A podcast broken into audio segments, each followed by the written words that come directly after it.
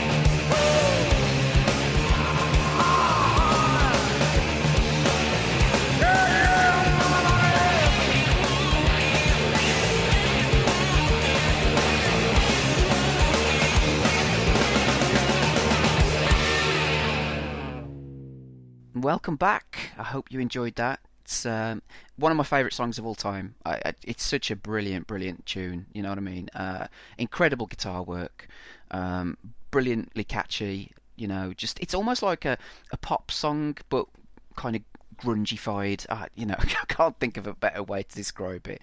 Got an incredible uh, chorus that just kind of sticks in your brain.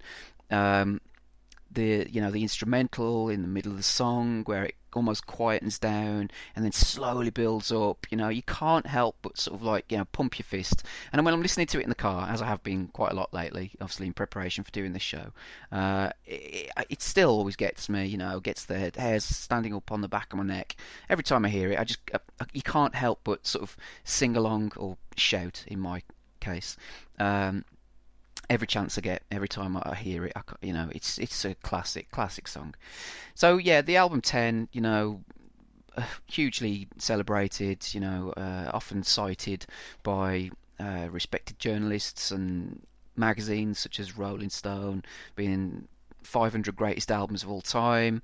Uh, you know uh, just it's it's one of those albums. It's it's a classic, you know. I think there's um, it's it's just it's, it's, superb. It's got some amazing songs on it, and I've I've been a fan of Pearl Jam for some time. I I bought their uh, their first three albums, and um, and then I kind of dropped off. I have to say, I just I don't know why I just kind of dropped off the the Pearl Jam bus for some reason, uh, and then till uh, back 2006 with uh, the self-titled album and got back onto them then. You know, I've I've kind of always generally followed them, but uh, you know, I don't I can't quite explain why. Like I said, just kind of one of those times in my life where I think I've kind of moving around onto different things and stuff like that. I've never actually seen them live, but I can imagine that they're pretty amazing. But in terms of the album itself, I always wanted to be Eddie Vedder. I think uh, that was the the thing. That's kind of you know seeing him as well. Uh, I always I, I wanted to grow my hair just like his. He was the inspiration, and then Jim Morrison became an inspiration for growing my hair, and uh, you know, uh, and I had Jim Morrison posters on the on my wall and stuff like that. But I'm I'm going off topic here.